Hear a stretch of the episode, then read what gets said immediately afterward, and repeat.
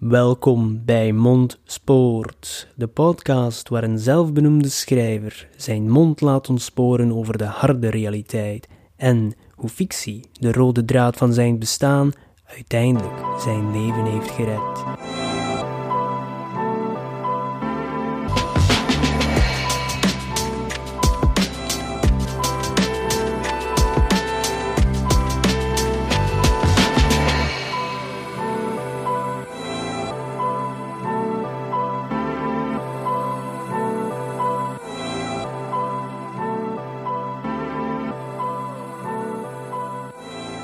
Hoi iedereen, welkom bij alweer een nieuwe aflevering van Mondspoort.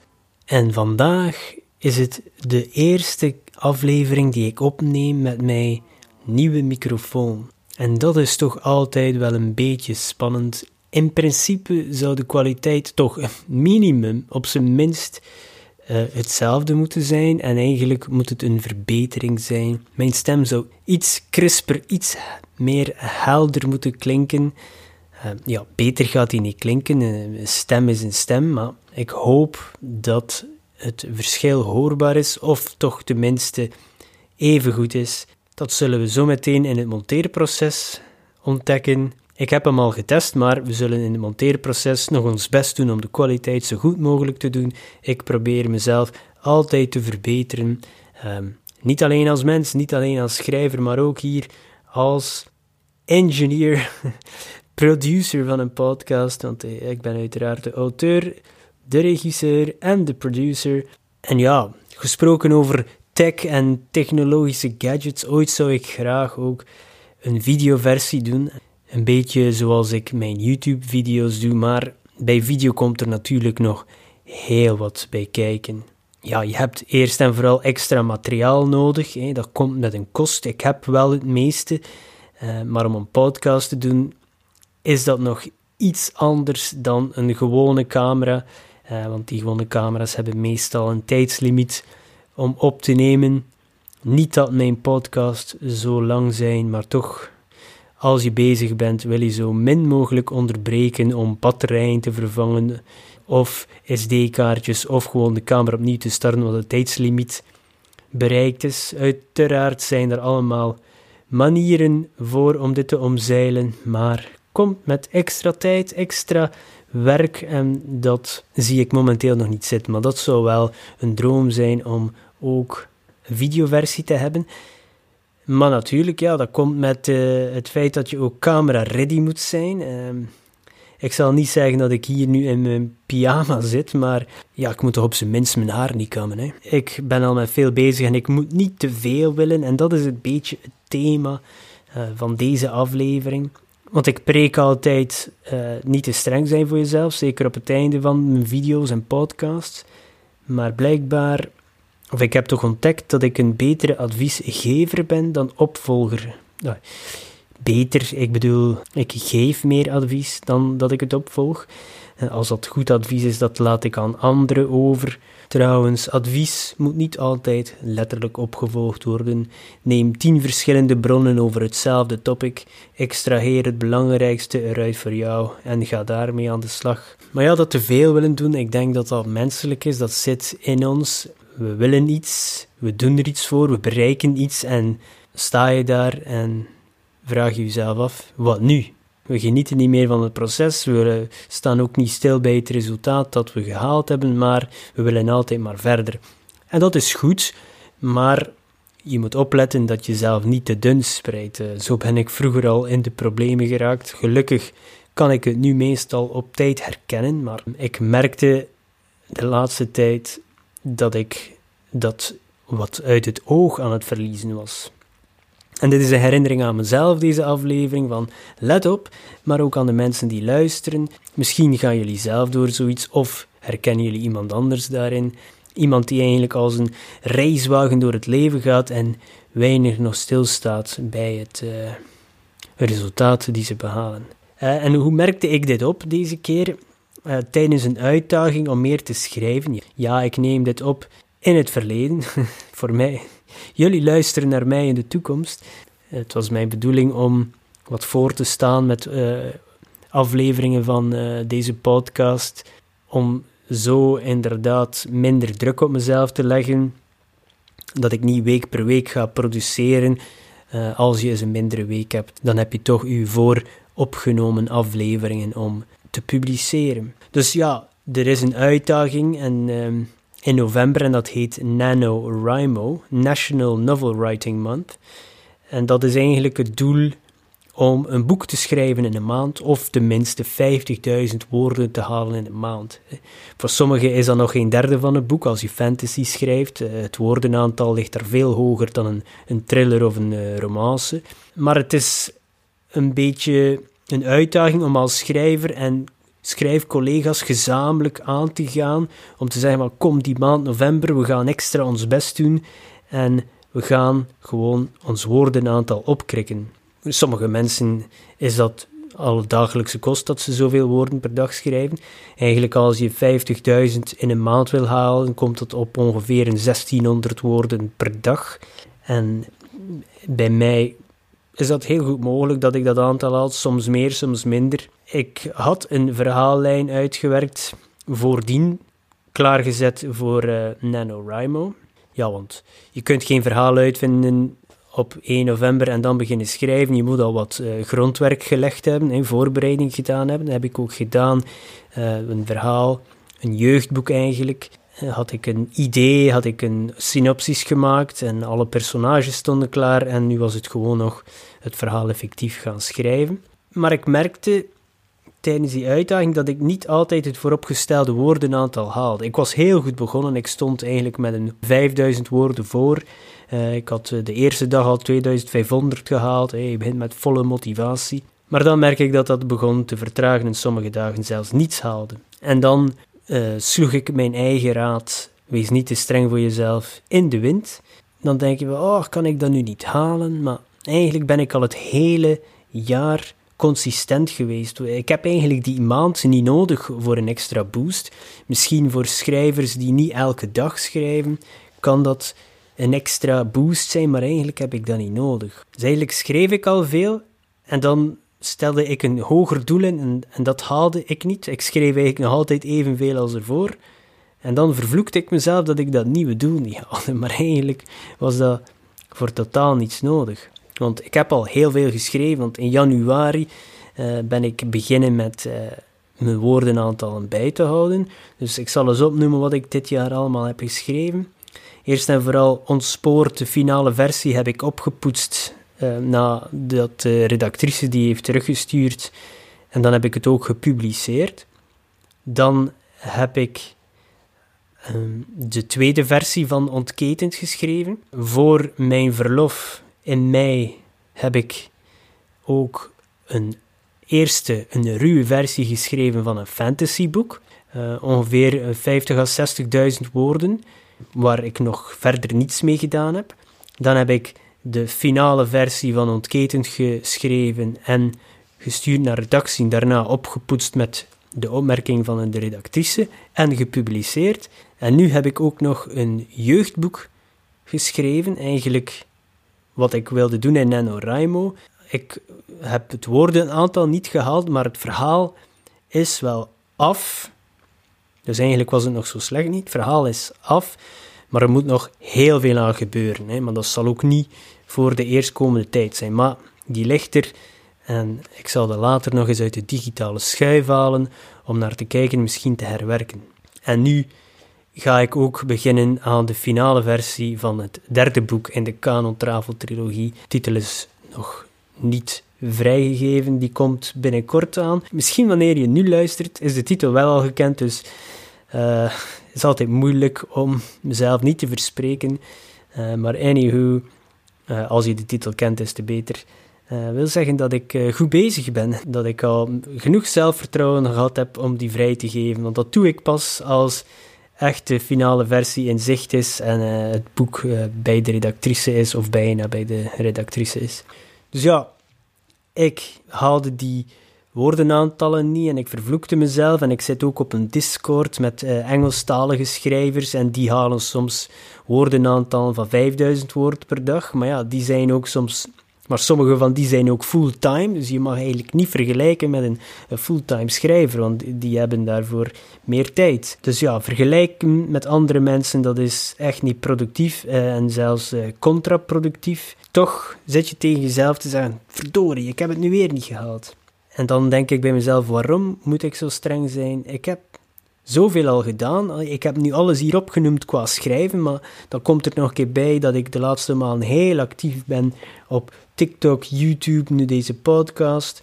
Dus qua content produceren en naar de buitenwereld uitbrengen, ja, ik denk veel meer dan dat kan je niet doen. Ik kan er ook niets meer bij nemen. Want als ik het allemaal opsom, hier ben ik tu verrast hoeveel werk ik in één dag kan stoppen. Ik heb ook nog een job en een gezin ja, die mogen er ook niet onder lijden. Het is wel duidelijk als, als je stopt met drinken, dat er een groot gat van tijd achtergelaten wordt, eh, waar je, ja, die je moet opvullen hè, met hopelijk productieve dingen. Want vroeger, ja, veel zin om dingen te doen was er niet. Enkel mijn plichten, werken en eten maken. Eh, maar dingen voor mezelf, ja, deed ik niet veel meer. Toch geen productieve dingen, laat het ons zo zeggen. En, en met dat streng zijn, alles hangt aan elkaar. Hè. Ik merk dat direct aan mijn uh, voeding. Ik was het uh, even uit het oog verloren en het kan snel gebeuren. Het leven gebeurt, je staat zelf niet stil. Dus mijn voeding leidde eronder. Je zoekt naar ik ben toch, je hebt mensen die uh, gevoelseneters of stresseters, hoe noem je dat? Je merkt dat je iets vaker snoept. En binnen de kortste keren is die gewoonte er terug om, om elke avond bij tv chocolade of chips te eten. Als je dat één keer doet, af en toe, dat is niet erg. Maar elke avond kan voor problemen zorgen, zeker bij mij. Want dat voel ik in mijn mentale staat. Als ik lange tijd, uh, en dan bedoel ik lange tijd, dan bedoel ik een week of zo, ongezond eet, dan merk ik dat, dat ik stemmingswisselingen heb, dat ik uh, rapper eh, ja, op mijn paard zit, zoals ze zeggen. Hey, rapper gepikeerd. Ja, dat is gewoon een gevoel waar ik niet van hou. Dus dat moment dat je die chocoladereep in je mond steekt, dat is een tof moment. Maar eigenlijk leidt de rest van je dag eronder. Dus ik voel me veel beter als mijn dieet en voedingspatroon goed zit. En af en toe kan je dan een keer snoepen, maar als je eigenlijk weet van, ah, ik heb mijn hele dag en mijn hele week consistent geweest, dan is dat niet erg dat je die ene dag een keer een snoep of chocolade eet. Maar als ik dat elke dag doe, dan merk ik aan mezelf. Ik ben moer, ik slaap slecht, uh, ik, heb, uh, ik ben minder productief en ik heb last van stemmingswisselingen. Dus als ik echt veel suiker eet, dan weet ik van oké, dat is hier niet goed. Ik moet weer mijn voedingpatroon aanpassen. Je zoekt dan ook topics om te kunnen bespreken op je podcast en dat gaf me het idee om daarover te praten. Ik heb al eens gezegd in een vorige aflevering dat ik vroeger 30 kilogram meer woog.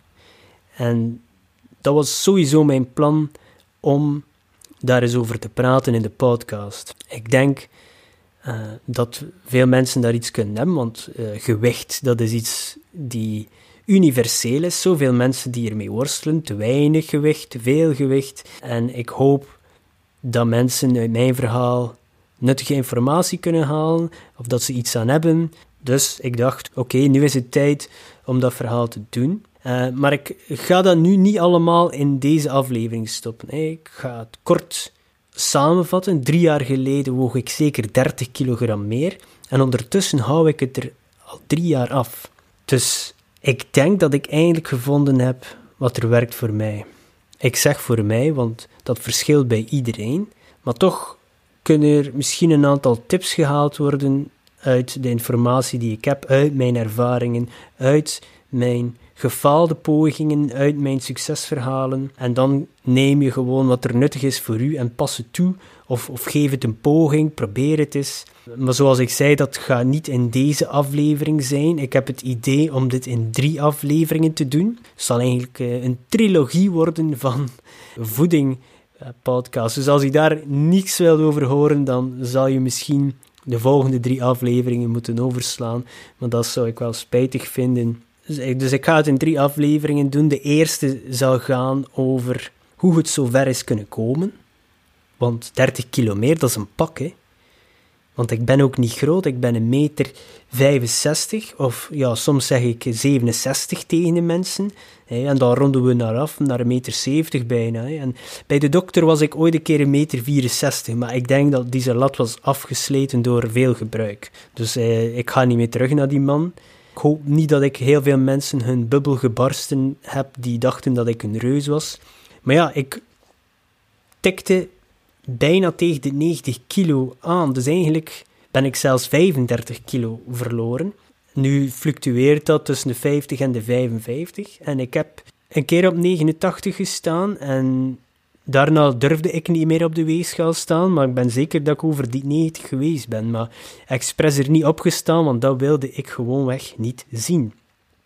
Dus ja, die eerste aflevering zal gaan over hoe ik het zover heb kunnen laten komen, hoe uh, de val. Eerst krijg je de val. Altijd leuk om in act te werken. Hè. Of de verwijding in plaats van de val. Hoe slecht zat mijn voeding? Hoe werd mijn emotionele staat daardoor beïnvloed? En omgekeerd. Want dat is een vicieuze cirkel. Hè.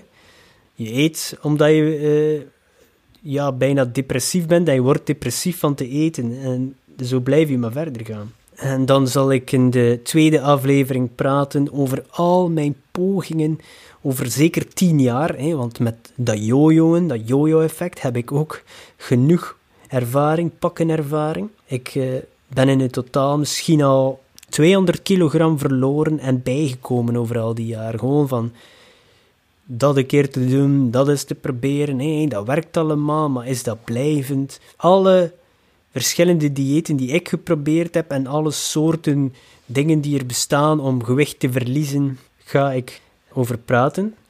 En dan in nummer drie ja, zal het dan gaan over het, succes, hoe het dan eindelijk gelukt is om het eraf te krijgen. Hè? En het ook af te houden, want daar zit de moeilijkheid. Uh, je moet sowieso altijd waakzaam blijven, want ik zeg altijd, die inner, goh, is dat grof, die inner vreter of inner, die heeft nog altijd zin om te eten, maar door de juiste voeding te eten komt hij er minder uit. Dan blijft hij rustig en kalm en ga je geen binge-sessies van eten doen. Want ik merk hoe meer ongezond je eet, hoe meer van die sessies dat je krijgt, dat je daar meer en meer zin in hebt. Hè. Maar als je de juiste voeding vindt, die werkt voor uw lichaam, want dat verschilt voor iedereen, dan kan je dat zoveel mogelijk binnen de perken houden en hoef je ook niet af te zien door eigenlijk op dieet te gaan. Want veel mensen denken, nou, diëten dat is afzien, en, maar je maakt het soms te moeilijk voor jezelf door die crash-diëten. Je kunt het ook op een betere manier doen. Of toch voor mij voelt het zo aan. Het is minder lijden, minder afzien en het lukt om het gewicht eraf te houden en mentaal levert dat onnoemelijk veel voordelen op. Hè. Dus niet alleen fysiek, het is vooral die mentale kracht dat je daarvan krijgt. En het is pas dan dat je ziet hoe slecht dat je eigenlijk bezig was ervoor. Wanneer dat je erin zit, zie je dat niet altijd. Het is pas als je er wat afstand van hebt dat je zegt van wow, ik snap niet hoe het zo ver is kunnen komen en ik wil daar ook nooit meer naar terug. Dat heb ik bij drinken ook gehad, maar dan gaan we een andere trilogie doen van afleveringen. Maar ja, eten is er één van. Dat is misschien ook allemaal gelinkt, hè, die verslavende persoonlijkheid, als er zoiets bestaat, ja, dat zit misschien wel in mij. Vroeger was het altijd alles of niets. Eentje is geentje, zoals ze zeggen. Dat heeft wel serieus voor problemen gezorgd, maar als je eruit komt, sta je wel sterker in je schoenen, omdat je er ook ervaring mee hebt. Hè. Iemand die alles kan eten en nooit dikker wordt, die kan daar niet van meespreken. Dat is zoals iemand die van school komt, die um, direct werfleider wordt en nog nooit een baksteen heeft opgeraapt. Die man op de werf gaan ook zeggen, hey, hasje, wil ik er eerst een paar dagen mee met ons? Hè? uh, I don't know. Misschien is het een slechte analogie, maar ik vind... Ja, ik neem ook liever raad aan van iemand die echt ja, through de trenches door de loopgraven is geweest en die het heeft meegemaakt, dan iemand die, sorry voor de mensen die luisteren, die daarvoor gestudeerd hebben, maar die gestudeerd hebben erover, maar eigenlijk nog nooit hebben meegemaakt. Dat is gewoon hoe ik. Ik wil niet op tenen trappen. Uh, ja, nu zou je er toch niet veel meer van voelen, met dat ik zoveel ben afgevallen. Maar ja, ik ben altijd iemand die luistert naar ja, de underdog, de mensen die gewoon hun eigen weg gevonden hebben. En is dat de kortste weg, de beste weg, de meest effectieve weg? Waarschijnlijk niet. Uh, maar dat zijn de soort mensen die ik opzoek en ja, affiniteit mee voel. Waarschijnlijk omdat ik zelf zo iemand ben. Dus uh, ik hoop dat jullie luisteren naar die afleveringen. Ik heb nog niet allemaal in mijn hoofd wat ik er ga zeggen, maar ja, uh, all the good and the bad gaat erin, zo ben ik. Zonder eerlijkheid ga ik niemand helpen.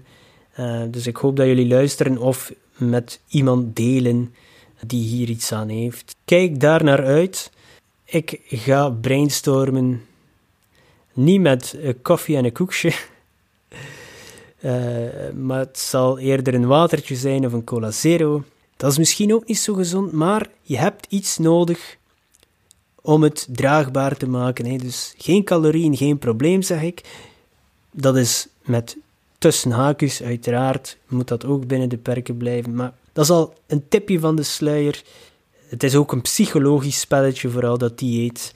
Uh, het is wiskunde gemengd met psychologie. En als je dat spelletje kan spelen, dan krijg je het onder controle en behaal je resultaten. Dus ja, ondertussen ga ik zelf niet te streng proberen te zijn voor mezelf.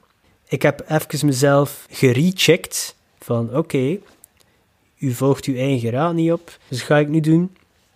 Jullie ook niet. En ik hoop jullie te spreken in de volgende aflevering van Mondspoort. Dank jullie wel om opnieuw te luisteren naar mijn geratel. Wees niet te streng voor jezelf. Ciao.